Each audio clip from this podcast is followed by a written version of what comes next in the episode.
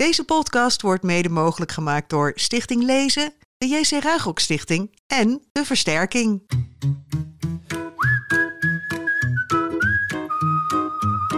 Welkom bij de 23e aflevering van de Grote Vriendelijke Podcast, de eerste van 2020. Mijn naam is Jaap Frieso, ik recenseer kinderboeken op jaaplees.nl en naast mij zit, zoals altijd, Bas Maliepaard, de kinderboekenrecensent van Trouw. En uh, Bas, we zitten niet op onze vaste stek in kinderboekwinkel Kiekenboek in Haarlem. En dat heeft een hele goede reden, hè? Nou en of. Uh, normaal gesproken ontvangen wij in die winkel auteurs en illustratoren. Maar dit keer zijn we te gast bij een schrijfster thuis in Den Haag... die nog maar heel zelden op interviewverzoeken ingaat. We zijn zeer vereerd dat ze ons wel wilde ontvangen aan het begin van een voor haar bijzonder jaar. Ze wordt in november 90 en Netflix komt dit voorjaar met een grootse serie van haar beroemdste boek De Brief voor de Koning. Tonke Dracht, wat fijn dat je ons wilde ontvangen. Nou, ik vind het heel fijn dat jullie met mij willen praten. Hoewel ik het ook een beetje eng vind, een beetje griezelig natuurlijk. Want ik praat niet zo vaak meer met mensen die me willen interviewen, zoals het heet. Ja. Nee. Nou, wij, wij hebben elkaar al eerder ontmoet, hè, Tonke? Vijf, vijftien jaar geleden, weet je het nog? Ik dacht dat het twintig jaar geleden was, dus het maar vijftien jaar geleden. Ja, en toen had ik dat de staatsvoor en we zijn daarna poffertjes gaan eten. Ja. Want jij was nog een jong journalistje en je zag er hongerig uit een beetje, vond ik. En het was zo laat geworden en dan moest je nog helemaal naar huis om te eten. En toen zijn we in Kijkduinpoffertjes gaan eten. Ja, ik weet nog waar. Ja, ik ook. Het was een interview voor Libelle. We zullen op in onze website ook de link naar dat artikel nog even delen, want het is nog steeds online te lezen. En toen zei je tegen mij: Ik ben heel vervelend om te interviewen. Dat was je binnenkomer en het was mijn eerste grote interview, dus ik dacht: Zo, die heb ik weer. Oh. Maar is, is dat nog steeds zo, dat je heel vervelend bent om te interviewen? Nou, sommige mensen zeggen dat ik erg van de hak op de tak spring. En dat ik ook erg afdwaal. Je bent heel associatief spreekster, hè? Ja. Ja, ja en ik dwaal ook af. Dan ga ik over heel andere dingen praten die mensen helemaal niet willen weten. Nou, de luisteraar is gewaarschuwd. Ja. Dus. Maar gelukkig wilde je wel met ons uh, praten. Ja, maar ik wil heel graag met jullie praten. Ja. Ik vind het juist heel spannend, een gesprek. Ja. ja. Maar uh, daarom, ik kan, nooit, ik kan me nooit precies houden bij een bepaald draaiboek of zo. Nee. nee. maar dat doen wij dan voor je, goed? Oh ja. We hebben overigens, voordat we de opname starten, afgesproken dat we je en jij zeggen. Ja. En dat had jouw voorkeur ook, hè, Tonke? Ja, dat niet, niet de luisteraar denkt van wat zijn ze oneerbiedig uh, tegen deze grote schrijfster. ja, maar als je eenmaal 90 bent, is iedereen je en jij voor je. Maar iedereen mag ook je en jij tegen mij zeggen. Je bent altijd een je en jij persoon geweest. Ja, ik ben altijd een je en jij persoon geweest, dat is waar. Ja. ja. En sommige talen bestaat het verschil niet eens tussen je en jij. Nee, in het Engels je niet, en u. Nee. En de gij. Gij is ook een mooi. Ja. Nou, dat kunnen we ons niet meer aanleren voor dit gesprek hoor, om gij te zeggen. Nou, dat heb ik een tijd gehad. Toen ik jong was, mijn vriendinnetje en ik waren. dat we allemaal met gij en u met elkaar spraken. Dat vonden we leuk. Toen we pas op de academie zaten. Een tijdje met mensen. Nou, een deftig praten. Een taalspelletje. Nee, daar maakten we ook een potje van natuurlijk. Ja. ja. Je wordt dit jaar uh, 90, Tonke? Ja, niet te vertellen. Ik had nooit gedacht dat ik het ooit zou halen. Nee? Waarom niet? Nou, ik, eh, in mijn familie worden ze niet zo 90. En mensen worden niet. Ja, tegenwoordig worden mensen heel vaak 90. Maar in mijn jeugd waren. Je, je grootmoeder was 85 en dat was al heel oud. Ja. De ja. mensen worden ouder, dat is echt waar. Dat is echt, echt griezelig, het is zo. Ja. En waarom is het griezelig dan? Nou, eh, ja, ik, ik, ik vind het 90 zo heel erg oud. Ik had nooit, het is zo dicht bij de honderd. Ja, eh, ja. Ik heb mezelf, ik, ik voel me ook helemaal geen negentig. Wat is je echte leeftijd dan? Ja, ik merk wel, ik oud word, ik word oud, ik word stram. Maar ik denk mijn echte leeftijd. Ja, soms ben ik 18 en soms ben ik 50. Nee, 50 vond ik ook al. Maar 50 lijkt ook veel ouder dan 51, dat is waar. Ja. En 49, 49 eh, of 51, ik vond het heel vervelend om 50 te worden, dat herinner ik me wel. Maar dan ben je ook een halve eeuw oud. Ja, dat is waar, ja. Hoe oud ben je vandaag? Vandaag ben ik nou dat hangt van jullie af, dat hangt van het gesprek af. Ja. Maar misschien, nou dat zal ik dadelijk wel zeggen. Als we eraan denken, vragen we het aan het eind Ja, nog een hoe keer. oud je was. Hoe oud ze door dit interview geworden is. Ja. Ja. We zijn hier te gast bij jou in je appartement in, uh, in Den Haag. Toen ik jou 15 jaar geleden interviewde, toen woonde je nog ergens anders. In, een, uh, in twee appartementen boven elkaar, herinner ik me. Ja, in de Rozenstraat. Hier vlakbij, als je uit het raam kijkt, dan kun je de achterkant van mijn huis zien. Van mijn vorige huis. Ja, maar daar kon je op een gegeven moment niet meer wonen, begrijp Nee, ik bedoel, je hebt hulp nodig. Ja. En uh, ja, dan moet je al, al, toch deel van je af, onafhankelijkheid prijsgeven. Vond je dat lastig? Ja, heel lastig. Ja? Ik vind het nog lastig. Ja? Ja. Op welke manier vind je dat lastig dan? Nou, ik vind het lastig om, om, om afhankelijk te zijn. Ik vind het uh, lastig om te moeten vragen van wil je eventjes... Uh, die, die lamp, ik probeer zoveel mogelijk toch zelf te lopen met mijn rollator en alles. Maar ik, ik vind het gewoon lastig om niet zelf dingen te kunnen doen. Ik denk dat een heleboel mensen daar gewoon aan moeten wennen. Ja, dat is ook zo. Dat, de, ja, en Ik vind het ook wel vervelend om met een rollator te moeten lopen. Ja, ja. Ja, maar je, je hebt wel een heel mooi appartement, hè? Want het is in een verzorgingsflat, maar het is wel echt een groot... Het is heel groot. Echt met ja. meerdere kamers. Ja. En, ja, en dat is heerlijk. Ik heb zelfs een, een, ik kon heel veel van mijn boeken meenemen, wat ik ook altijd heel fijn vind. Ik kon mijn pophuis meenemen, wat ik ook veel fijn vind. Dat ik nog een beetje kan knutselen. Want eh, geestelijk ben ik nog goed. Dan lichamelijk niet zoveel meer. Maar ik knutsel nog graag. Ja. Nog een, een beetje aan het hadden Ja. En schrijven doe ik ook nog wel. Maar ja, flarden. Je gaat niet meer aan een boek beginnen als je zo oud wordt. Waarom niet? Nou, ik wil in elk geval. eh, het boek waar ik dus nu mee bezig, waar ik mee bezig was, toen ik eigenlijk mee ophield. Maar het was gewoon ook omdat het is een poosje niet. Soms bleef een boek een, een jaar, half jaar liggen en dan ga ik er later weer aan beginnen. Maar het grappige is dat mijn boek waar ik aan bezig was, dat is het vervolg op aan de andere kant van de deur. Mijn, dat was mijn laatste boek dat gepubliceerd is. Mhm. En toen dacht ik, hé, wat grappig. Ik had het gepland naar het eer- laatste hoofdstuk toe. Dat het laatste hoofdstuk is echt verhaal op zichzelf. En ik denk, dat verhaal wil ik in ieder geval nog een keer schrijven. En dat verhaal eindigt, precies als het al vorige boek, met rimpelend water verstoort het spiegelbeeld. Het gaat over iemand die hard weggelopen is en die buiten loopt. Hij denkt dat hij in de sneeuw uh, onbekende wegen loopt.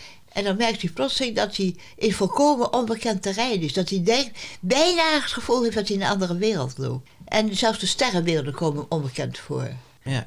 Over dat schrijven, hè? Want je zegt van dat wil ik ooit nog voltooien, dat laatste hoofdstuk Ja, in elk dat- geval. Ja, dat laatste verhaal zou ik nog willen, Ja. willen schrijven. Maar kun je fysiek nog schrijven? Ik bedoel, kun je, kun je fysiek nog schrijven? Doet je hand het nog genoeg om een pen vast te houden of te kunnen typen? Ja, eh, ik, vind ik heb dus wel artrose en helaas zit in links en ik ben uitgesproken linkshandig. Ja. Maar ik kan eh, rechts ook schrijven. En er zijn ook de schrijfmachines en je kunt eventueel kun je ook nog dingen dicteren. Ja. En zolang je hersens het nog doen, Ja. dan eh, kan schrijven natuurlijk toch altijd. Ja. Maar jij bent er af en toe mee bezig met dat schrijven? Of wat? eh, Nee, maar wel in mijn hoofd. toch? ja, in je hoofd Dat vooral. is gewoon mijn- toch mijn, mijn manier van leven. Ja. Want zo, eh, dus met tekenen ook. Want echt tekenen gaat natuurlijk niet goed meer. Je hebt niet de, de goede macht, macht meer. Maar er zijn toch nog dingen die je dan bedenkt. ja. En, dat dus- gaat maar door, dat bedenken. Ja, dat gaat nu door. Ja? Dat heb je, ja, dat heb ik nog steeds. Dat, eh, Ja, want je hebt heel veel werelden verzonnen. En, en in, in die werelden dwaal jij in je gedachten nog steeds rond. ja, ja, of nieuwe werelden. En soms ontdek je dat al die werelden toch eh, op een, een of andere manier eh, aan elkaar grenzen. Oh, dan kun je de grens oversteken. Ja, maar je, je maakt de grenzen natuurlijk zelf. Ja. Dus, en dat, je kunt, dat is het leuke van de fantasie. Of van je ge- gedachten. Je kunt voor bij wijze van spreken ook uh, plotseling even 30 jaar teruggaan. En je kunt ook in de toekomst gaan. Ik heb ook altijd graag toekomstverhalen geschreven. Ja, zeker. Daar gaan we het straks En- over hebben. Ja. Ja. Misschien is het goed, Jaap, om Tonke toch nog een beetje te introduceren bij de luisteraar. Want we hebben ook heel veel jonge luisteraars, Tonke, die jou misschien nog niet zo goed kennen als wij, als wij jou kennen. Eh, op, op jouw verzoek eh, praten we straks eh, vooral over je toekomstboeken Torenhoge, Mijlenbreed en Ogen van Tijgers. En dat laatste boek beschouw jij als je beste. Jaap, neem jij het over vanaf hier? ik eh, zal je nog even wat verder introduceren, Tonke. Je werd in 1930 geboren in Nederlands-Indië, waar je een groot gedeelte van je jeugd doorbracht en in een Japans gevangenenkamp zat. Na de Tweede Wereldoorlog kwam je met je moeder en zusjes naar Nederland. En na je kinderboekendebuut in 1961 met verhalen van de tweelingbroers ging het snel. Je volgende boek, De Brief voor de Koning, werd een enorm succes. Eigenlijk ook al je boeken daarna. Ik noem even wat titels van je boeken. Geheimen van het Wilde Woud, De Zevensprong, Toren Hoog en Mijlen Breed, De Torens van Februari en Ogen van Tijgers. Dichtbij Ver van Hier verscheen in 2009 en was je laatste boek. En drie jaar geleden verscheen nog Als Sterren Zingen, een overzichtsboek vol verhalen en persoonlijke notities, waarin ook ongepubliceerde verhalen staan. Klopt het allemaal Dat tot nu toe? klopt allemaal. Oh, gelukkig. Ja, je zit er echt zo uit te kijken van wat gaat hij zeggen, maar het Ja. klopt allemaal. Ja. En je werk wordt nog steeds eh, echt heel veel gelezen. En dat komt ook omdat je boeken nog steeds eh, veel worden herdrukt. En sinds enkele jaren zijn er ook eindelijk Engelse vertalingen van Laura Watkinson. En deze maand kwam van de Brief voor de Koning maar liefst de 55ste druk op de markt. Hè? Ongelooflijk, Ja. hè? Met dat boek won je de Griffel de Griffels. En eh, het werd over de hele wereld vertaald, verfilmd. Er kwam een musical van en nu bijna die Netflix-serie. En vorig jaar in november verscheen een nieuwe druk van Ogen van Tijgers. In 2018 was er ook al een herdruk van Toren Hoog en Mijlen Breed. Ja. Nou, voor wie je allemaal nog niet kende, die weet nu een beetje wie Tonkedracht eh is. Tonke, weet je hoeveel vertalingen er zijn over de hele wereld van de brief voor de koning? Eh, iets van- meer dan 30. Ik ben, ik dus, de, de, eh, ik ben nu ook doorgedrongen in China en in Rusland. Oh ja? En bijna alle Europese landen, Indonesië, Korea, Japan.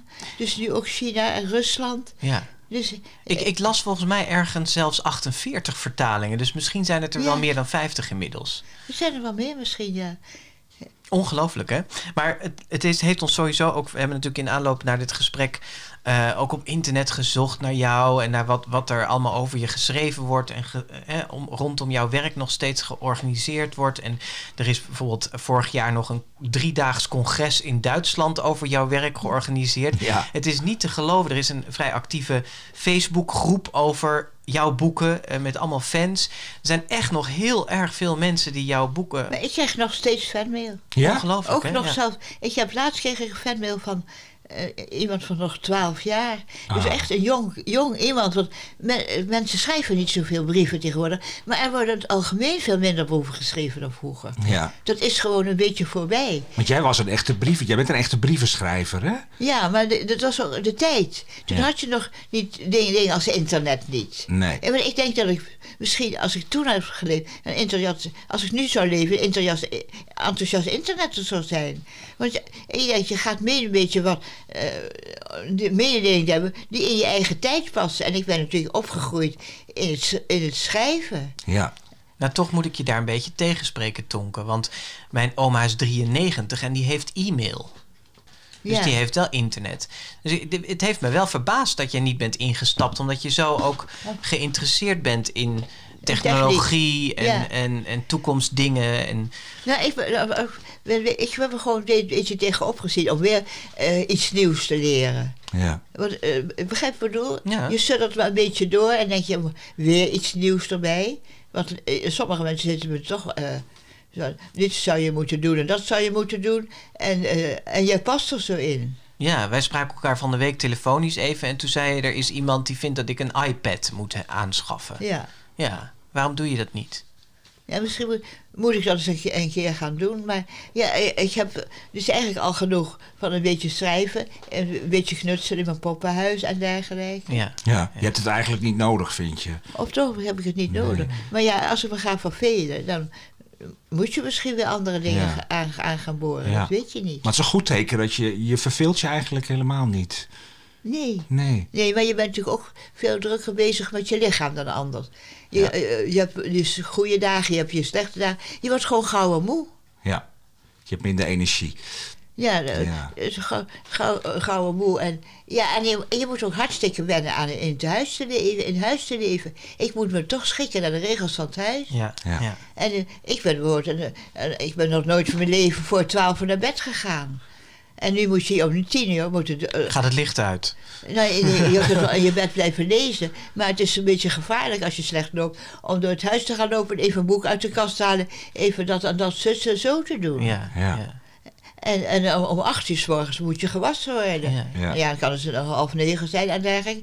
Dus je moet je ook richten naar de regels. het Conformeren aan de. Zit in een zo'n systeem, ja. Ja, je zit in het Ja. systeem. En nou ben jij volgens mij ook gewoon een heel eigen gereid mens geweest altijd, toch? ja, Dus ja, dan is dat- het misschien extra moeilijk om je daar bij neer ja, te en leggen. Het was, eh, ja, ik ging inderdaad mijn eigen gang. Als ik midden in de nacht plotseling zin had om te gaan schrijven of te gaan tekenen, dan deed ik dat gewoon. ja. En ik had, ja, dat. Ja, als mijn li- lichaam het ook wou, dan kon je. Als je dat kon, dan kon je. Je kunt dus veel minder dan je weet. En ik zie dus minder goed in donker. Dus als, je dan moet, als ik dus meer wil zien, moet ik alle lichten aan gaan doen. En dan moet je alle knopjes weer aan gaan doen. Dus dat is gewoon te veel moeite. dan blijf je maar beter liggen. Ja. Ja. ja. Hey, maar we hadden het erover hoe je nog steeds heel be- bekend bent. Hè? En je zei zelf van ik krijg, eh, ik krijg nog fanmail, ik Ja. krijg brieven bijvoorbeeld van een jongen van En ik- 12. ja, en ik schrijf je dan schrijf je terug? Ik probeer, ja, want ik heb hier nog een brief liggen van een meisje, eh, voor ik me schuldig. Ja, want volwassenen, denk ik, daar hoef ik niet meer te schrijven. Die moeten me begrijpen dat iemand van 90 geen meer. Maar ik heb een paar mensen die ik mee telefoneren. Ja. Eh, ook de, de, familie bijvoorbeeld, een familie in Utrecht die ook een, een, een heeft op een 70ste heeft georganiseerd. Heb ik nog steeds contact mee. En, en, en kinderen schrijf ik al. Maar kinderen schrijven niet zo vaak brieven meer als vroeger. nee, Maar ik hoor wel via, via toch vaak dat ze een, een kaart sturen of een tekening maken. En dan hoor ik van de ouders. Die zijn er net nog wel dat ze brieven schreven. Ja, ja, ja, ja. En voor kinderen is het moeilijk. Ik heb dus een brief liggen hier en dan voel ik me al een beetje schuldig. Want ik vind een brief moet je eigenlijk, als het kan, binnen 14 dagen beantwoorden. Zeker Zo is het wel. Ja. Maar Tonke, wat, wat eh, betekent het voor je dat jouw werk nog steeds zo in de belangstelling staat? Want er zijn natuurlijk ontzettend veel schrijvers van jouw generatie die al eh, vergeten zijn. Nou, of misschien- die, die boeken die nog steeds die niet meer herdrukt worden. Maar bij jou blijft dat levend. Dat en misschien werk. heb ik toekomstvader schreef. Manja, mijn uitgever, zei laat. Het is wel griezelig dat een heleboel dingen die je voorspeld hebt in Ogen van Tijgers 20, 30 jaar geleden, die Ja. zijn uitgekomen. Ja, maar ook je geschiedenisboeken. Hè. Ik bedoel, ook, eh, ook de brief voor de koning wordt nog steeds heel veel gelezen. En Dus de zevensprong. Ja, nou, en- ik denk dat het ook de karakters zijn. Ja? Dat iedereen, iedereen wil graag een geheimzinnige brief bezorgen en een geheimzinnige opdracht krijgen. Dat is iets ieder kind wil. Ja. Dus het, is, Dat- het zijn een soort universele verhalen ook misschien. Dat, dat er. eh, eh, eh, Nou ja, de brief voor de koning is natuurlijk zo'n algemeen verhaal. Het is, eigenlijk is het een br- een, brief, een boek over volwassen worden. ja, Daar ja. gaat het eigenlijk over. Nou, en iedereen moet, moet toch veel van. Dat doen we allemaal volwassen worden. Ja, dus het zijn tijdloze boeken in zekere zin. Ja. ja. En ik moet ook zeggen, wij hebben natuurlijk net weer het een en ander herlezen. Is dat er. ehm, ja, dat, dat het nog steeds. Ja, ik vertelde het je aan de telefoon al, hè, dat ik Torenhoge Mijlen Breed bijvoorbeeld nauwelijks verouderd vind eigenlijk. Hè, eh, qua verhaal of een heel enkel dingetje in taal dat je denkt, oh ja, daaraan kun je merken dat het in 1969 geschreven is. Maar voor de rest qua verhaal of ontwikkeling of eh, hè, de dingen die je bedacht, het universum, dat, dat, is, nog, dat is nog van nu ook. ja, ja, maar God, Edi leeft voor mij werkelijk. En, en Edu, voor- hè? Ja, de hoofdpersoon. En voor, ja, Edi. Ja. Maar eh, het is natuurlijk ook eh, zo uit je ziel geschreven. Het was, ontdekte ik pas toen ik halverwege was, dat ik heimwee... Ik zat in, in Holland en ik had heimwee, hartstikke heimwee naar de oerwouden in Indië. Daar had ik gewoon heimwee en dan ben ik nooit meer terug geweest. Maar die, die wouden van Venus, dat zijn eigenlijk eh, hartstikke Indische wouden. Ja, even voor de En, en luisteraars mens- die... nou, en Ja? mensen die zelf uit Indië komen, zeggen dat ze ook heimwee krijgen naar Indië als ze dat boek lezen. Ja, dat kan ik me voorstellen. Maar even voor de mensen die het boek nog niet kennen, we gaan er zo meteen nog uitgebreider over spreken. Maar het speelt op de planeet Venus en daar zijn ja, eigenlijk eh, tropisch-achtige wouden, maar dan nog veel fantastischer en mooier dan hier op aarde eh, zijn. Nog eventjes. ehm, al die werelden die jij bedacht hebt. Hè? Dus of dat nou het woud is waar Tiuri doorheen trekt, of eh Tiuri moet ik zeggen, of, of Venus, of de Januaraanse ambassade, of het bos rondom de Zevensprong. Zijn dat werelden waar je nog steeds ook dagelijks in vertoeft? Of zijn er ook dingen op de achtergrond geraakt voor jou? Sommige dingen op de achtergrond, maar sommige dingen komen dan per ongeluk weer op de voorgrond. En eh, op het ogenblik heb ik erg veel, en dat eh, kun je zien aan de nieuwe inleiding die ik geschreven de Ogen van Tijgers. Eh, als je oud wordt, ga je meer aan je jeugd toe denken. En dat ik de laatste tijd vrij veel bezig ben met de vooroorlogse tijd, voordat dus de Japanners kwamen in Indië. Dus de tijd dat ik, nou ja, ik was 13 of zo toen de oorlog uitbrak. Dus die, maar dat hoort denk ik ook bij je leeftijd. Eh, Dat je terugkeert naar je jeugd, bedoel Het je? land van je jeugd keer je weer naar terug. Ja. Ik denk dat is, dat is, is dat fijn? Want ik kwam voor het eerst in Holland, echt in Holland gaan wonen pas op mijn achttiende. Ja. We zijn een jaartje terug geweest, eventjes nou, terug. We, we, kwamen niet terug, we kwamen voor het eerst in Nederland. Eh, want toen ik twee of drie was, nou, toen ik heel jong was met verlof, daar herinner ik me niet veel van. Maar het was een vreemd land voor mij. Nederland was een volkomen vreemd. En in het begin zelfs een vijandig land voor mij. Ja, ja. ja. Maar, nu, nu ben je dus weer in je gedachten regelmatig terug in, in Nederlands-Indië. Ja, toch wel. Ja, ja maar ik denk dat het land van je jeugd, waar je jeugd was. Eh, een tuintje hebben waar je met bomen waar je in kunt klimmen. Ja. ja, je hebt, daarna kreeg je het Jap Jappenkamp. Maar dat was pas een twaalfde of een dertiende. Maar daarvoor, eh, we hadden gewoon, we woonden in Batavia. Maar iedereen in Indië had natuurlijk een tuin. En je was zo buiten. Dus, en, zo, en je vergeet namelijk hoe vreselijk warm het was. En hoe warm je uit school thuis kwam. Dat je op de koele tegelvloer ging liggen. Oh ja. Dus het zijn die prilste herinneringen aan die vooroorlogse jeugd... die nu eigenlijk met name weer spelen. Die je dus nu ja, in sommige boeken terugkomen, andere weer niet. Want uh, de wouden van, laten we zeggen, waar Thierry doorheen, die hebben toch meer iets uh, door de wildernis toestanden. lijken meer, toch meer op tropische wouden dan op Hollandse wouden. Ja, het valt me op, Tonker, sorry. Nee, nee sorry. Ja, dat, je, dat je nog heel goed weet wat er in al je boeken afspeelt. Hè? Lees je je eigen boeken ook? Nog wel weer eens. Ja, maar ik krijg er dus niet alleen veel fan voor.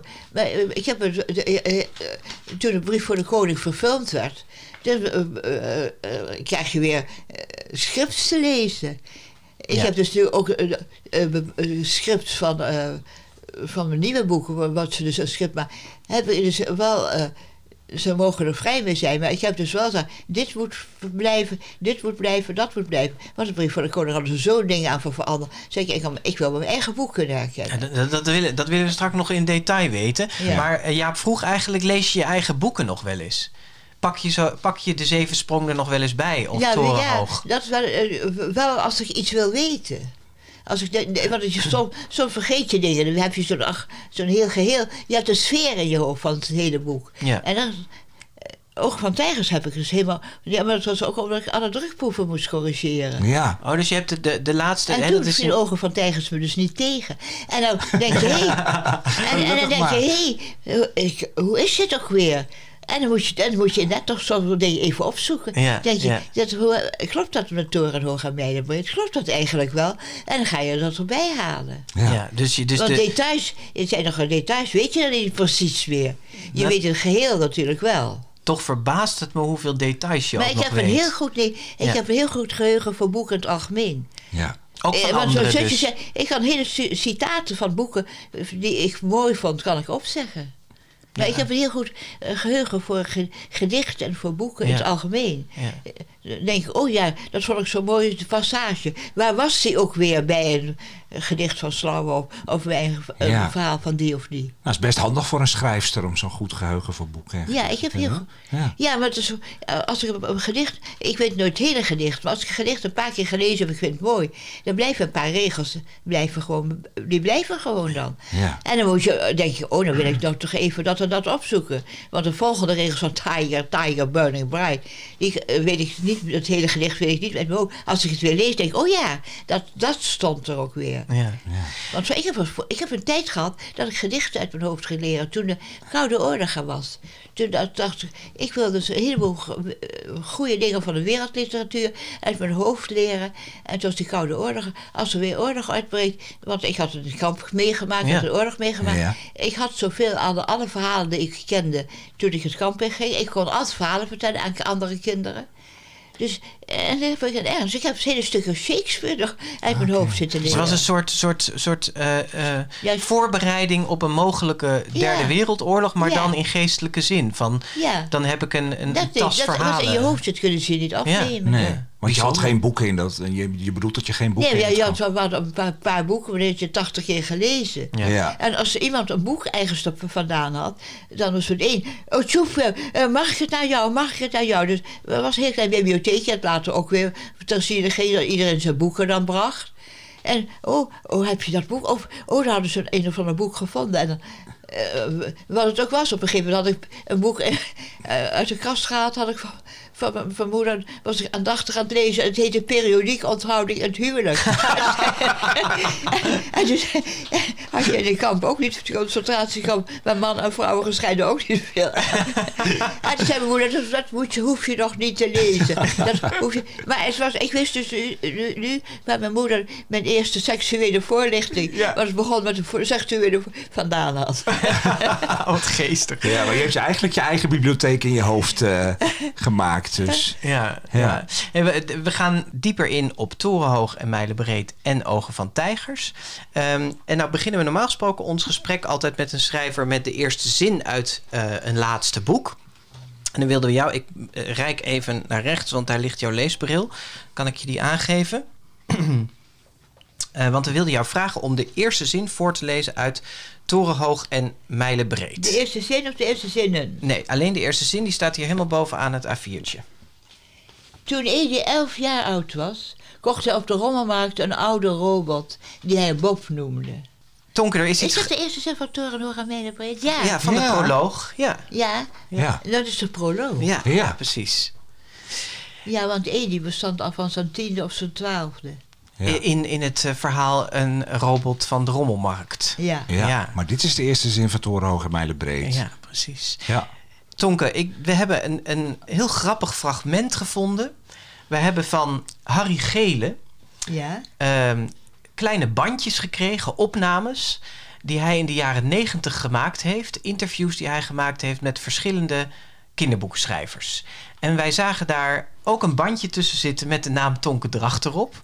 Dus we hebben die eens even beluisterd. En daarin eh, vertel je eigenlijk eh, hoe Torenhoog en Mijlenbreed tot stand is gekomen. We vonden het gewoon grappig om jouw stem eens even te laten horen van... nou ja, dus in de jaren negentig en hoe je dat op dat moment vertelde. Ja. Luister maar. Ik herinner me nog dat een vriendinnetje van mij in de klas, haar vader was in het Bantamse door een tijger gedood. En zoveel jaar, dat was voor de oorlog, en nu zoveel honderd jaar later, dat is ook alweer een tijd geleden, las je dan dat er op Java nog zeven tijgers waren. En toen begon ik met een toekomstverhaal, waarin dus de tijgers uitgestorven zijn en er geen wouden meer zijn. En dan kun je alleen naar vreemde planeten gaan om wouden te vinden. En de eh, mensen zijn helemaal bang geworden voor bomen. Ze zijn als de dood voor bomen, want die kennen ze niet meer. Maar er is iemand die is een beetje gek. Dus de anderen vinden hem gek. Die wordt planeetonderzoeker. Alleen op een andere planeet wouden te zien. Maar hij mag er niet in. En dan maakt hij een nood- noodlanding. En het zit iets verrukkelijker tussen die bomen. Oh, heerlijk. Maar toen, toen ontmoette je daar iemand van die vreemde planeet. En toen kwam het proble- echte probleem van... Het ging niet over het uitgestorven wouden en over tijgers, want die kon zijn gedachten lezen. En toen zat ik midden in de problemen.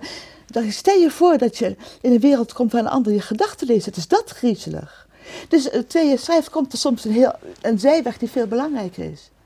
Die uitgestorven tijgers en die wouden komen er nog wel in voor. En pas na zo, toen het af was, kwam ik tot de ontdekking dat ik over mijn heimwee naar Indië had geschreven. Ook voor een deel. Maar ik ging, ging niet met het plan van ik ga nu eens over mijn verlangen naar het Indische wouden schrijven. Zo ga, werkt dat helemaal niet bij mij. Het is, het is toch eigenlijk hetzelfde gebleven. Ja, mooi hè? Ja, Hoe luister je hiernaar? Naar je eigen stem van zo lang geleden? gek. Gek, en nog steeds praat ik te vlug. Ja. ja en dit, is, dit is 30 jaar geleden. Is het 30 jaar zo oud? Ja. ja. Toen was je begin 60. Ja. Ja. Ja, ongelooflijk hè. Dat het, eh, maar het is mooi om te horen dat, dat de oorsprong van het verhaal... dat het eigenlijk zo is zoals je het nu ook nog zou vertellen. Aan de telefoon zei je tegen mij van dat je... eh, vertelde je ook dat verhaal over dat vriendinnetje en die vader die door een tijger gepakt was. En dat je vanuit daar eigenlijk die gedachten over die tijgers in gang gezet zijn. Ja, maar dat is grappig dat ik dat toen ook al wist. Ja, maar het heeft natuurlijk, zoiets maakt natuurlijk enorm veel indruk op je. Ja, dat kan ik me En dan- voorstellen. En dan merk je ook dat de tijger dan toen toch al op Java toch al zeldzaam was. Want het is, eh, ongeveer 50 jaar geleden, omstreeks 19, eh, f- nou, 1950, 19, tussen 1950 en 60, was de tijger in heel Indonesië totaal uitgestorven. Die tijgers in het grote natuurreservaat in Kerinci, Bucivatra, die zijn allemaal import. Is geen één tijger die zijn voorvader op Java of Sumatra heeft. Ah, oké. Ja. Nee. Want je hebt natuurlijk allerlei soorten. Je had net zoveel tijgers als honden natuurlijk. Zoveel soorten tijgers. En jij, je hebt er zelf nooit één gezien in jouw jeugd, toch? je hebt er zelf nooit één gezien in jouw jeugd, toch? Een tijger. Jawel. Op, toen je daar woonde ook nog? Ja, maar dat waren natuurlijk tijgers in dierentuinen. Ja, of nee, uh, en in de bergen waren het dus wel tijgers die dan in, het, in een reservaat zaten. Niet, we zijn niet een tijger tegengekomen op een wandeling. Nee, precies. Een, een panter kun je, kon je nog wel tegenkomen in het bos. Dat kon nog wel. Maar tijgers, tijgers zijn natuurlijk al, al in, mijn jeugd al erg veel gejaagd. Vanwege een mooie vel. Alle onderdelen kon je gebruiken. Ja dus eh, hij, hij, is altijd erg uh, bejaagd, tijger. En hij was, was natuurlijk, een panter leeft hier veilig in een oerwoud. Maar een, tijger zat altijd op de grens van de bewoonde wereld. Tussen allang, allang. Dus, tussen, dus niet uit het oerwoud. Dus die was veel makkelijker te, te pakken en te, te bejagen. En zijn vel was zo mooi. Dus je, je kon alles van hem gebruiken. Dus, en het was ook heel veel waard. Je kon een jaar leven van, een, van als je een tijger gedood had. En je wist er duur te verkopen. Ja.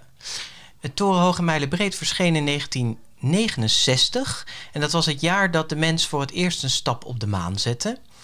Ehm, en over andere planeten wisten we op dat moment eigenlijk nog niet zoveel. En je neemt de lezers eigenlijk in dit boek mee op een missie naar Venus. Uh, dus toen nog een hele onbekende planeet. En daar blijkt, mogen we dat vertellen? Ja, vast wel. Daar blijkt ook uiteindelijk ook intelligent leven te bestaan in jouw boek. Hè? Ja. Uh, waarom ging je eigenlijk over de toekomst schrijven? Omdat ik dacht, uh, dat pas in de toekomst het zo ver zou komen. Dat we inderdaad op andere, dat de techniek ver gevorderd zijn om op andere planeten te komen.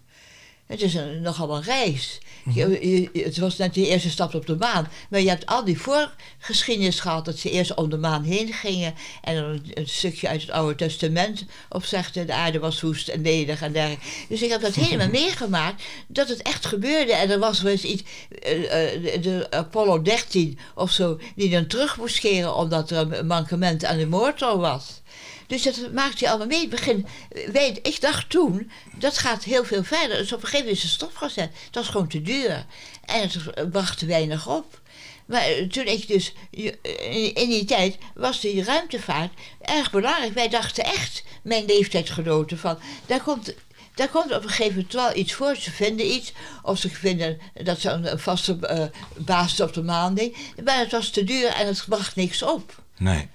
En jij... Je hebt op een gegeven moment ook zo'n tussenstation gehad, de meer. En, je hebt er meer gehad. Ja. nou, dus eh, het is dus veel minder uh, uitgewerkt dan we toen gehoopt hadden. Ja, maar jij dacht toen, jullie dachten toen echt Ja, maar iedereen dacht... Ja. Dat, maar het is eigenlijk... Op een gegeven moment is het een beetje in het slop geraakt. Ja, maar, maar Bas vroeg eigenlijk van waarom ging, je daar, waarom ging je daarover schrijven? Ja, wat fascineerde je daar dan aan? Want er waren nog veel meer schrijvers op dat moment... die dit ook allemaal meegemaakt hebben... maar die daar niet, geen boeken over zijn gaan schrijven.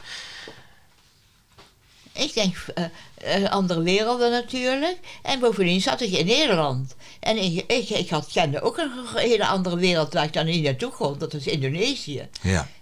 Dus ik denk dat het de verlangen naar andere werelden, en zeker andere werelden die niet zo erg op Nederland liggen, dat het ook een aanlokkelijk iets was.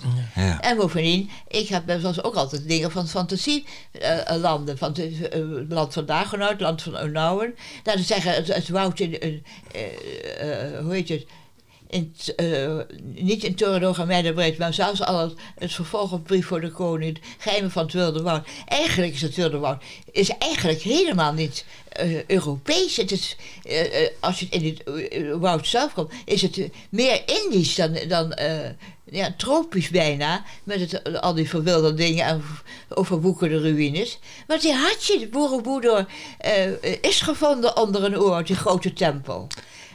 Die is op een gegeven moment eh, opgegraven. Dus dat bestond daar. Ja, dus het is eh, echt... Door wouden overwoekerde uh, gebouwen en dergelijke. Dat, die had je op Java. Ja. Het, stelt uiteindelijk dan nu de staat van de ruimtevaart je teleur. Want veel van de dingen die je verzonnen hebt toen... die zijn natuurlijk nu ontkracht. Hè? We weten nu hoe, dat er op Venus geen leven mogelijk is, bijvoorbeeld. Nee, en dat verlangen heb je natuurlijk altijd. Eh, het is altijd zo jammer. We zijn niet alleen. Je hebt altijd, we hebben, ik denk op aarde altijd verlangen. Is er eh, misschien iets uh, dat een beetje lijkt op ons. Ja. En uh, kijk, als er leven is op een van die ijsplaneten, dan is het onderzees leven. En het kan dus alleen visachtige dieren zijn. En dan kun je dus niet vergelijken, zelfs als intelligent zouden worden, met een of ander menselijk iets. Ik weet niet of walvissen met elkaar communiceren, dat zeggen ze dat ze dat ook doen. Maar het is een wereld waar wij niet kunnen komen, dus ons element niet. Nee, maar betekent dat ook... En, en, en, toen kon je nog hopen. Maar het, ik geloof er eigenlijk in mijn hart ook al niet aan. Want alle berichten wezen dat het, het was te dicht bij de zon. Het was veel te heet. Er was geen nevel mogelijk. Het was gewoon te heet. Ja, ja. Maar je kunt het toch wel fantaseren. Ja, maar je... Die... Maar toen... Het, het, uh, ik schreef, schreef een beetje tegen de tijd in ook. Ja. Ik dacht, het boek moet uitkomen voor ze werkelijk zijn.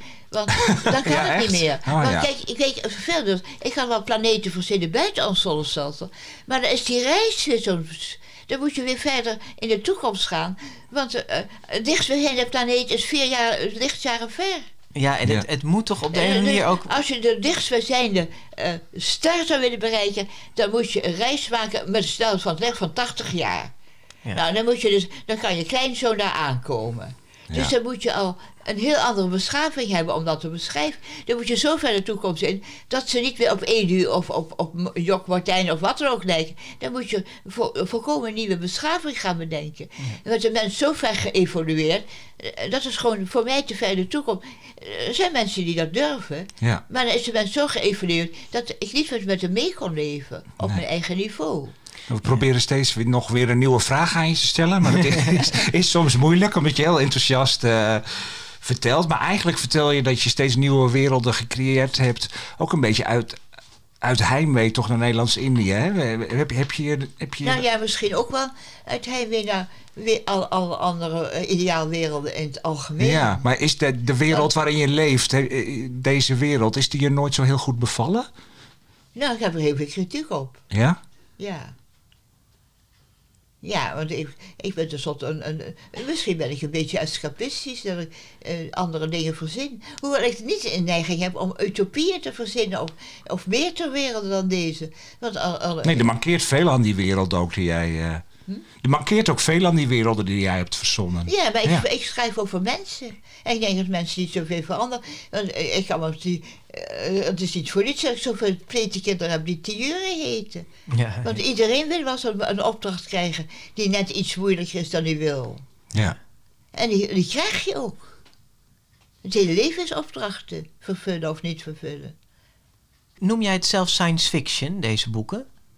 Ik noem dat liever toekomstverhalen, omdat met science fiction uh, dan heb je. Dat, uh, ja, ik, ik noem het ook wel science fiction. Vind ik, heb ik ook wel. Maar toekomstverhalen vind ik gewoon leuker. Vind ik gewoon een leukere term. Mm -hmm. Maar science fiction, wetenschap is, spreekt niet zo'n rol. Hoewel ik, ik weet niet hoeveel parapsychologische en psychologische werken ik heb bestudeerd om over telepathie te kunnen schrijven. Uh, gewoon om, want ik had een zusje die heel telepathisch was. En ik had familie die heel telepathisch was. Want ik geloof wel aan telepathie. Je gelooft ja, dat mensen... niet zo dat je iemand anders gedachten helemaal kan lezen. Maar dat het bestaat. Maar ik denk dat we het kwijt zijn. Dieren zijn telepathisch dan mensen. Ja, want het is, dat is even voor de luisteraar nog die het boek niet kent. Maar uh, Edu is dus op Venus als planeetonderzoeker. Hij betreedt daar tegen de regels ja. in het woud uh, op Venus. En daar ontmoet hij dus uh, intelligent leven. En die wezens, de Afroini, zeg je het zo? Afroini. Afroini. Afroini. Okay. Die, die kunnen gedachten lezen. Hè? Dus dat, dat speelt in dat boek een hele grote rol. En later in Ogen van Tijgers eigenlijk een nog grotere rol misschien ja. wel. Ja. Dus dat is, ja, want je gaat je dan ook afvragen. Uh, als je dus echt goed gedachten kunt lezen, raak je dan op een gegeven moment toch ook je taal kwijt. Hoe bedoel je dat? Ja, dan raak je je taal kwijt. Dat heb je niet, echt niet meer nodig. Een Afro oh, ja, ja, precies. Hun, hun stem het meest om liederen te zingen. Ja, want je kunt via gedachten met elkaar communiceren. Ja. ja. Er is wel één Afroini die, uh, die er ja, eigenlijk het beste kan spreken van allemaal. Hè? Ja, en hij houdt van, die houdt van spreken. Ja, ja. dus die, die heeft wel een liefde voor de taal, even los van zijn gedachten lezen. Ja. Ja. ja. maar dat vraag je dus af. Als op een gegeven moment is gedachte lezen een stap terug of een stap heen. Want je kunt op beide manieren. Je wil op een gegeven moment graag gedachten lezen, maar dan zou er ook, laten we zeggen, geen oorlogen mee hoeven te bestaan. Want je voelt de ander, uh, wat het, je de ander aandoet, voel je dan ook aan. Mhm. Ja. En uh, ik heb dus in de ogen van tijger heb ik de wereld beschreven, een wereld van vrede. Maar de mensen zelf geen vreedzaam wezen. Dus uh, de moeilijkheden die, die eh, zijn dus heel sterk hier tussen de mensen onderling. Ja, ja. Ik zei het net al, maar um, uh, Edu Jansen, dus de hoofdrolspeler uit Torenhoog en Mijlenbreed, die uh, is verboden om het woud in te gaan, hè, want dat is te gevaarlijk voor mensen, is de overtuiging. Maar hij doet dat toch. Hij maakt een noodlanding uh, in het woud, zoals je net ook al beschreef, en hij gaat er dus tegen de autoriteiten in. Ze zijn tegen draads, dat kenmerkt veel van jouw personages. Hè? Hoe komt dat? Nou, misschien. Nee, ik schrijf inderdaad graag tegen de draad in, omdat hij denkt. Als je dus iets wil leren kennen, dan moet, dan moet je het risico nemen om daarin te gaan. En ook het risico nemen dat het misgaat, natuurlijk. Maar hij wil dolgraag weten eh, wat die wouden nou eigenlijk zijn. En ze trek je hem aan. Nou, dan moet, dan moet je er naar naartoe gaan. Het had, het, het had ook natuurlijk helemaal mis kunnen gaan. Maar het is misschien hetzelfde als het oerverhaal. Eh, lezen eh, eh, de vruchten plukken van de boom van kennis. Ja. Maar dit komt uit alle mythologie voor. Ik denk dat alle mensen, alle dingen... Uh, als je dus nieuwe dingen wil ontdekken, dat het altijd risico neemt. Op een gegeven moment uh, wil iemand weten naar de overkant van de zee ligt. Nou, dan kun je ondertussen verdrinken. Ja. Maar ja. er is altijd wel een Columbus die over wil steken. Ja, maar niet alle mensen zijn natuurlijk zo. Nee, niet alle mensen. Zit jij zelf zo in elkaar? Heb jij veel risico's genomen in je leven? Ik weet het niet. Ja, ik heb er zoveel meer risico's genomen dat ik inderdaad toch heb gekozen om uh, gewoon in mijn vak ook. Ik had natuurlijk lerares kunnen blijven, heel veilig. Ja, je was toen ik, begon, toen ik begon, dat ik gewoon dacht, ik ga nu een jaar vrij nemen om alleen te schrijven. Maar ik had natuurlijk altijd Ik had ook. Dus, en dan verdiende ik met geld met illustreren. Of ik gaf ze een paar, een paar dagen les. Maar dan, ik gaf wel eens een. Ik heb inderdaad een hele mooie baan. Ik kon met mijn school blijven nog, nog uren erbij krijgen. Een heel goed salaris. En dan, ik nam er echt genoeg om met de helft van mijn salaris. Of nog minder. En dan gewoon van de hand in de tand leven. Omdat ik ik wil kijken of ik echt kan schrijven. Of wat ik kan leven van tekenen. Ja. En dat, moet je, dat, dat risico heb ik wel altijd bij je leven genomen. Ja. En het ging goed, dus dat wist je niet van tevoren. Ja, dus... Want de eerste boeken die ik, een verhaal die ik uitstond, kreeg ik terug. Het spookjes zijn niet in de mode. En ik was dan zo dankbaar voor een proefsmaak. Zei, spookjes zijn niet in de mode, want we zouden het graag willen hebben. We vinden dat hij goed schrijft. Maar de uitgeverij Leopold gaat een nieuw fonds opzetten. Neemt dus contact op met Miep Diekman. Die gerecenseerd en die recenseert en die, is, nou, die uh, geeft Leopold raad. Ja, en ja, dat heb je gedaan. Ja, dat heb ik gedaan. Ja.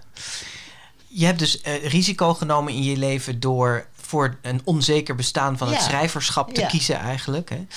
Uh, hoe wij nu Torenhoge Mijlenbreed ook een beetje lazen was dat we dachten hoe Edu en de andere planeetonderzoekers ook omgaan met de Afroini. Uh, dus die, die buitenaardse wezens. Uh, ze zijn daar heel erg uh, bang voor. Hè? Tenminste, Edu dan niet, maar de rest van de mensen onder de, onder de grote koepel die daar op de planeet is. Ja, ze zijn ook bang dat ze hun gedachten niet geheim zijn. Ja, precies. Ja. ja. Maar wat we daar ook een beetje in lazen was... eigenlijk voelt het heel actueel ook, dat boek... doordat je denkt, het, het is bijna xenofobie. Hè? Het is bijna van de angst voor het vreemde... Wat, wat we eigenlijk nu in onze huidige maatschappij ook heel erg zien. Hoe zie jij dat? De angst voor het vreemde? Ja, is dat een ja. conclusie die, die je kan onderschrijven... als je ja. nu naar de huidige maatschappij kijkt? Dat, je, dat, dat dat het boek ook actueel maakt nog? Ja, ja maar dat, dat is inderdaad waar. Ja. Want je laat een van die Afroni laat je zeggen... alleen wat vreemd is, jaagt angst aan. Ja. Ja. Wat bedoel je daarmee? Nou, dat je dus moet proberen het vreemde te begrijpen. Of uh, dat je moet proberen te begrijpen, al is het verschillend van jou, ja. dat een andere waarde, voor een ander ook waar kan zijn. Dat er, er niet geen absolute waarheid is. Nee. Ja, misschien is er ergens in de grond een soort absolute waarheid.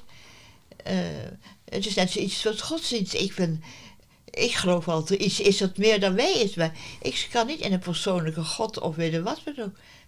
Maar ik denk dat alles, dat alles, of je nou een boeddhist bent of dit of dat, dat allemaal zoeken is naar, ja, wat is het nou? Maar ik zou dus nooit, ik kan dus niet een, godsdienst goed begrijpen, die dus zegt, mijn godsdienst is de enige ware. En dit vind ik opschepperig. Maar ook onderling dus tussen mensen proberen het vreemde te begrijpen, zeg je eigenlijk. Hè? Dus de, ja, maar ook op een gegeven moment accepteren dat er dingen anders zijn dan jouzelf. En misschien zit er een diepere waarheid onder. En dan, misschien als je heel wijs bent dat je die dan op een gegeven moment leert kennen. Dat weet ik niet. Maar hoe, is al, is, eh, hoe moeilijk is het al om alleen een medemens te leren kennen? Echt. Ja, dat, dat is al. Heeft dat toch steeds mee te maken ook dat je vanuit Nederlands-Indië hier kwam en dat jullie toch een beetje als vreemden werden? Nou, nee, maar, nee, want ik heb het altijd met andere mensen gehad. Dat het altijd moeilijk is om iemand echt heel goed te kennen. Maar je hebt er altijd de overtuiging gehad, dus als ik je zo goed beluister, om, om je best te doen om de ander te leren kennen. Ja, je moet er wel je best voor doen. Ja.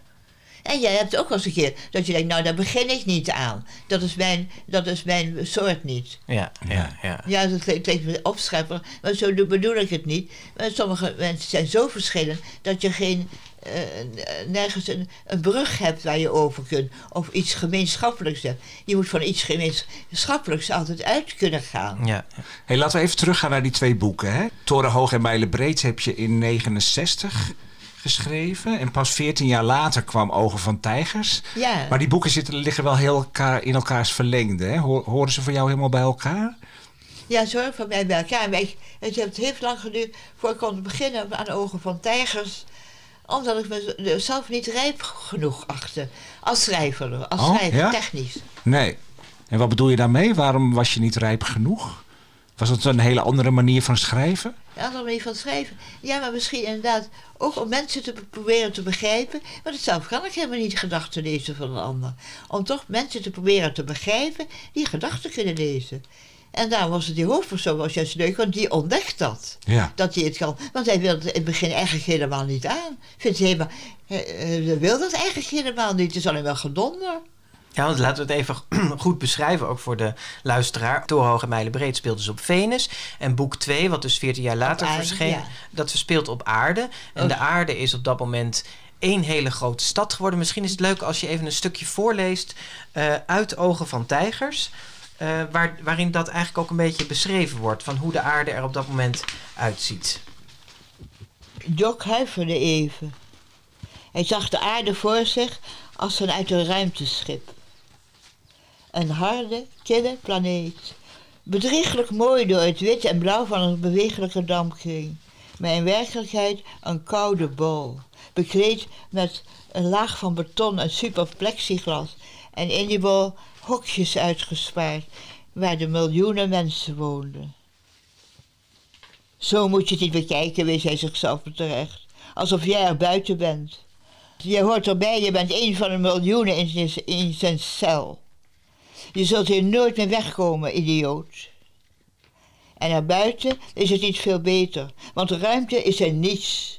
En de andere planeten? Hij sloot zijn gedachten af voor andere planeten. En aan herinneringen aan voorbije dagen. Hij stond op zijn balkon en keek uit over de stad. Tja, de van de aarde is niet veel anders overgebleven dan een hele grote stad dus. Met um, een paar kleine postzegeltjes natuur nog, waar je een half maandsalaris voor moet uh, neertellen om daar uh, naar binnen te kunnen. Het is een, uh, best wel een afschrikwekkend beeld eigenlijk. Hè? Ja, maar dit, die kant gaan we toch op? Ja? ja, ja ik vind het heel griezelig. Als je gewoon alleen Nederland al ziet, om, een stukje vrij... Als je zelfs wat vakantie gaat, het wordt allemaal volgebouwd. Als je gewoon alleen met de trein reist nu, van Den Haag naar Amsterdam...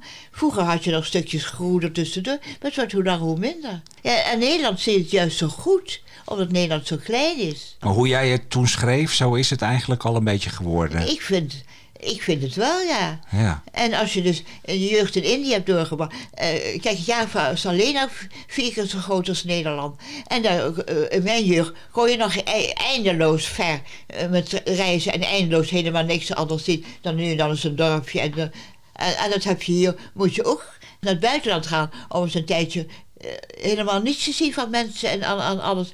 En de- dan moet je naar Zuid-Frankrijk gaan of je moet weet ik het waar naartoe gaan. En ik heb bijna heel mijn leven in de Randstad gewoond. En als ik met vakantie ging, vond ik het altijd fijn om naar ergens te gaan waar... Nou, waar ook, ik vond het ook leuk om naar Florence te gaan. Maar ik vond altijd, altijd moest je een stukje eh, platteland hebben. Ik herinner me dat we ook eens naar Dubrovnik gingen. Maar we zijn ook een, op een eilandje met, met vrienden. Op een klein eilandje waar eh, een paar dorpen waren. En verder een, een lagune. En met, en met woud en verder niks. Er was niks te beleven verder. Je kon door het woud wandelen of je kon in de lagune gaan zwemmen. En verder wa- was er niks. Maar toen jij dit boek schreef, was het nog een, een soort dystopie, een soort afschrikwekkend toekomstbeeld. En, Ja, een en, beetje wel. En nu Ja. vind je het eigenlijk al bijna rea- realiteit geworden.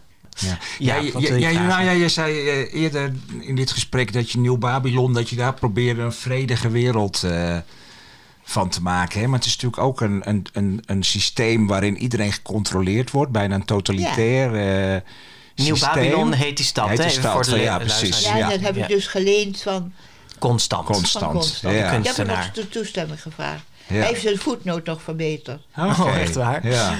Maar het, het klinkt een beetje als een, nou, ja, een totalitair regime, maar tegelijkertijd zeg je van het was een vredige wereld. Daar zit iets heel dubbels in. Ja, maar het is natuurlijk zulke dystopie. Dat de mensen, kijk, neem Bart. Bart is natuurlijk een van- de centrale figuren. Ja, Bart Die wil toch ja. woest auto gaan rijden plotseling.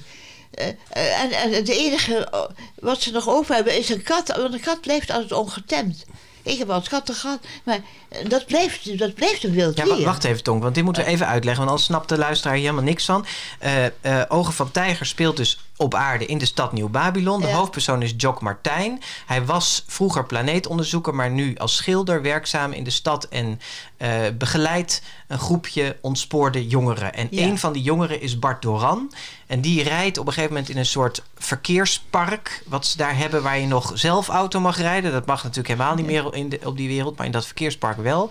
Daar rijdt hij een gevaarlijke route, route Z. En daar schiet een kat voor zijn auto en daardoor maakt hij een ongeluk. En daar doel jij nu op, hè? Dat Ja. die kat is Ja. eigenlijk het enige ongetemde nog in, Ja. in die wereld. Ja, maar de tijgers zijn dan uitgestorven. En het leuke is, ik heb zelf al kat. Een kat blijft. Een hond kun je temmen, een kat kun je nooit helemaal temmen. Dus die staat eigenlijk symbool in dat boek ja, voor... een symbool voor, voor inderdaad dat ongetemd blijft. Ja, Dat ergens wild blijft. die niet onder, onderworpen is aan dat regime eigenlijk. eh, want voor de rest wordt iedereen gecontroleerd hè, in Ja. die wereld. Ja. Maar als jij nou zou mogen kiezen, hè, want ehm, of een wereld waar geen oorlog meer is, ehm, waar geen armoede meer is, Ja. maar je wordt, al, al je eh, bewegingen worden gecontroleerd door de overheid. Of een wereld zoals we die nu hebben, waarin niet alles wordt gecontroleerd, maar waar nog wel allerlei ellende is. Waar ga je dan voor? Toch de wereld. Ja, toch de wereld. Ik vind die wereld ook heel eng. Ik, ik vind dat, dat zouden. Ik ben zo bang dat we het alleen kunnen bereiken. door inderdaad iets totalitairs te hebben. Oh, dat kan ook op een vriendelijke manier zijn. Dat kan op een. Dit is hier eh, bereikt op een vriendelijke manier. Eh, maar ik denk dat het eh, alleen bereikt kan worden. als de mens, ieder individu dat zelf wil bereiken. En zolang er nog mensen zijn die dat niet willen bereiken of kunnen bereiken, zal het altijd onvolmaakt blijven. Dus ik denk dat een mens gewoon, dat het gewoon een, een soort, ja, misschien een, een toekomstbeeld is dat nooit vervuld zal worden. Een, een ideaal dat nooit vervuld zal worden. Want dan zou de mens moeten veranderen, innerlijk. Ja. Hou jij je nog erg bezig ook met wat er nu in, zich in de wereld afspeelt? Ik bedoel, kijk je naar het nieuws? Volg je ja, de ik, kranten? ik, ik hou het nu. Ja, ik kijk Ja. nog steeds het televisienieuws. Ik En- krijg nog steeds het nieuws. en ja. wat, wat, wat, wat als we dan in dit Ik gesprek... vind, dit een, ik vind dit een. eh, We leven in een hele griezelige wereld. Ja? Ja, maar die griezeligheid van de wereld is ook dat de verschillen zo groot zijn. En ik bedoel ook de geestelijke verschillen. Je bent niet zo heel optimistisch eigenlijk, eh, Nee. merk ik. Nee, Ja. nee. Nee, eigenlijk niet. We hebben iemand eh, die jou al, eh, jouw boeken heel vaak leest en die jou heel erg bewondert. Die hebben we gevraagd om even iets tegen je te zeggen. Luister maar eventjes mee. Hallo mevrouw Dracht, mijn naam is Paulien Cornelissen. Ik ben schrijver en ik ga er eigenlijk vanuit dat u niet weet wie ik ben. Maar ik mocht een bericht voor u inspreken van de makers van deze podcast en dat doe ik graag. Ik wil u ten eerste heel hartelijk danken voor het schrijven van de boeken. Ja, die de belangrijkste boeken in mijn leven zijn. Ik denk dat ik Ogen van Tijgers wel 30 keer heb gelezen. En ik mocht ook een vraag aan u stellen en dat doe ik bij deze. Omdat u al zo lang leeft, bent u eigenlijk een tijdreiziger. Kunt u misschien iets vertellen over hoe u vroeger de toekomst zag en ook of die toekomst lijkt op wat het uiteindelijk is geworden? Heel erg bedankt. Dag. Dit was uh, Paulien Cornelis. Uh, ken je haar? Ik ken haar inderdaad niet. Nee, nee. Dus ze, heeft wel boeken, ze is wel vrij bekend in Nederland. Ze heeft boek, boeken geschreven als taal is zeg maar echt mijn ding. Ze is cabaretier en columniste. En presentatrice van een reisprogramma over, uh, over Japan. En, en, ze vraagt zich inderdaad af hoe jij vroeger de toekomst zag en of die toekomst lijkt. Ik heb, me nooit zo, ik heb me nooit zo verdiept eigenlijk in de toekomst. Nee? Nee, nooit zo erg als ik nu terugdenk. Nee, en ik hoopte altijd dat de toekomst beter zou zijn dan. Nou, ik heb sommige dingen van het verleden waar ik prettig uh, aan terugdenk. Maar ik heb natuurlijk ook de oorlog meegemaakt en alles. Dus dat is allemaal beter. Maar ik vind het niet zoveel beter geworden. Want elke uh, bloeide weer, erg, weer oorlog op. Neem de hele Servische toestand, die uh, uh, Srebrenica en dergelijke. Toen dacht je, ah, de oorlogen zijn afgelopen. En die kreeg de hele toestand in Joegoslavië. Dus wat dat betreft is de toekomst eerder tegengevallen dan meegevallen. Ja. Wat, wat opvalt in, uh, in Ogen van Tijgers is dat er heel veel dingen in staan die toen nog niet zo gewoon waren die jij, toen jij het schreef, maar die we nu eigenlijk heel gewoon vinden. Hè? Dus je hebt de visifoon heb je bijvoorbeeld uh, in het boek. Dat is een soort apparaat nou ja, waar je via beeld met iemand kunt communiceren. Dat vinden we nu heel gewoon. Dat heet Skype of FaceTime. En uh, mensen hebben een voorleesoorknop. Dat hebben we nu ook. Hè. Je ziet iedereen fietsen met van die telefoontjes in hun oren. Uh, die eigenlijk al, ja, die had jij eigenlijk al toen al bedacht. Ja, en die spreepleisters. Spreepleisters is ook heel fijn. Ook, ja. zo. De wat? Spreepleisters. Dus dat zijn pleisters. Ja, die, spreepleisters. Ja. Ja. Dat bestaat ook nu. Hè? Dat bestaat nu ook. Ja, maar Ja. die had zich inderdaad verzonnen. Ja. Dan is, ja, Maar je had echt een, een, een voorzienende blik, Tonke. ja, nou, dat heb ik niet met opzet gedaan. ja, Nee. dat verzon je. En, en inderdaad, dan heb je het inderdaad, wat een belangrijk is in het boek, van zou een mens gedachten kunnen lezen? Want ik denk gedachten lezen, als je elkaars gedachten kunt lezen, heb je meer begrip voor elkaar en zal natuurlijk ook de vrede bevo- bevorderen. Maar eh, ik heb niet zo per ongeluk, denk ik, geschreven. Het is aan het gebeuren. Ja. En we zijn alleen de eerste. Wat, wat groeit eruit? Sterven die uit? Of gaat het verder?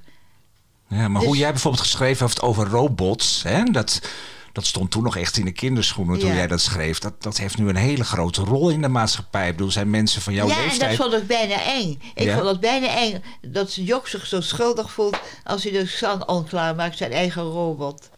Want het, eh, het is eigenlijk een ander mens natuurlijk die hem bespiekt, maar dat je door je eigen robot bespiekt kunt worden. Hij wordt bespioneerd. Hè? Ja. Tenminste, Ja. hij heeft het gevoel dat hij bespioneerd wordt door zijn eigen huisrobot. Ja, Xan heet hij. Ja. ja, maar het is wel grappig inderdaad. Er zijn nu inderdaad robots die ook zorgtaken en zo overnemen. En Ja. natuurlijk de hele industrie Ja, maar op een gegeven moment, als je het doortrekt, waar is de grens? En ik denk, als je maar verder gaat, als je de, de robots intelligenter en intelligenter en intelligenter worden, waar is de grens dan? Eh, Wanneer is een robot dan vergelijkbaar met de mens? ja. Dus- Zou je dat wat lijken? Een robotje hier in huis die jou helpt met dingen? Ja, maar eh, eh, je ziet hem dan toch als een dienaar, nou, als een dienaar, als, iets, als een machine. Ja. Want zodra je dat- te veel kan, dan, eh, dan moet je het zeggen van... eh, wil je in mijn dienst blijven, ja of nee? Nee. Dan moet je hem ook een vrije wil toekennen. ja, want de robots in jouw boeken, die, die kun je uitzetten, hè? Ja, ja. Ja, dat is wel handig. maar ik kan me voorstellen, eh, daar is Philip Dick, de beroemde schrijver Philip Dick, altijd mee bezig. Waar is de grens?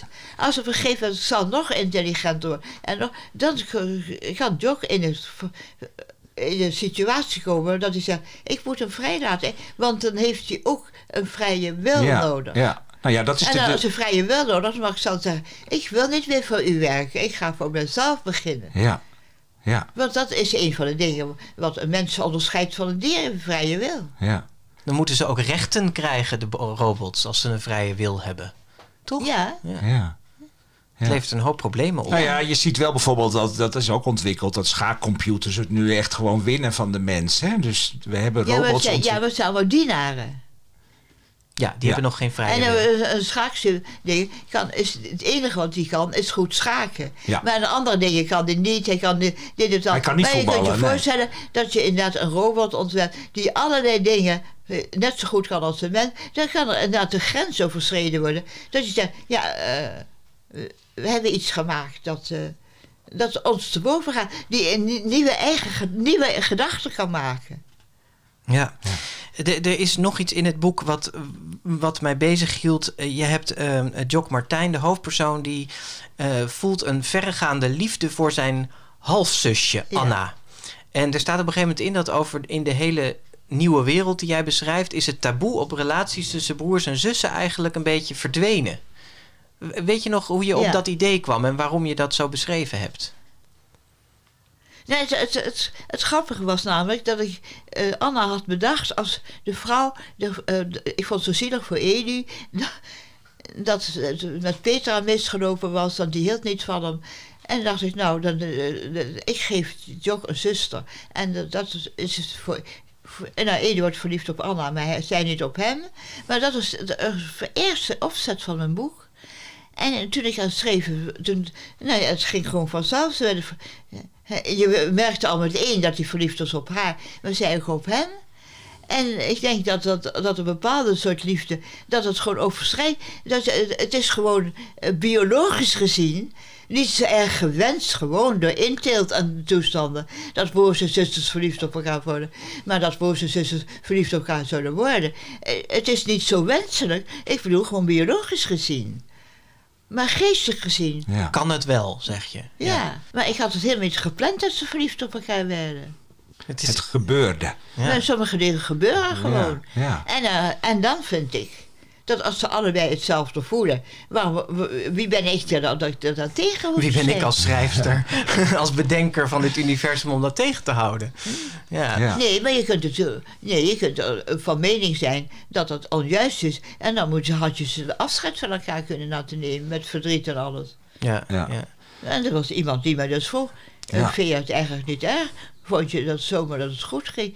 Zeg ik, nou, ik, wie ben ik? Ja, eh, ik leef met die mensen mee.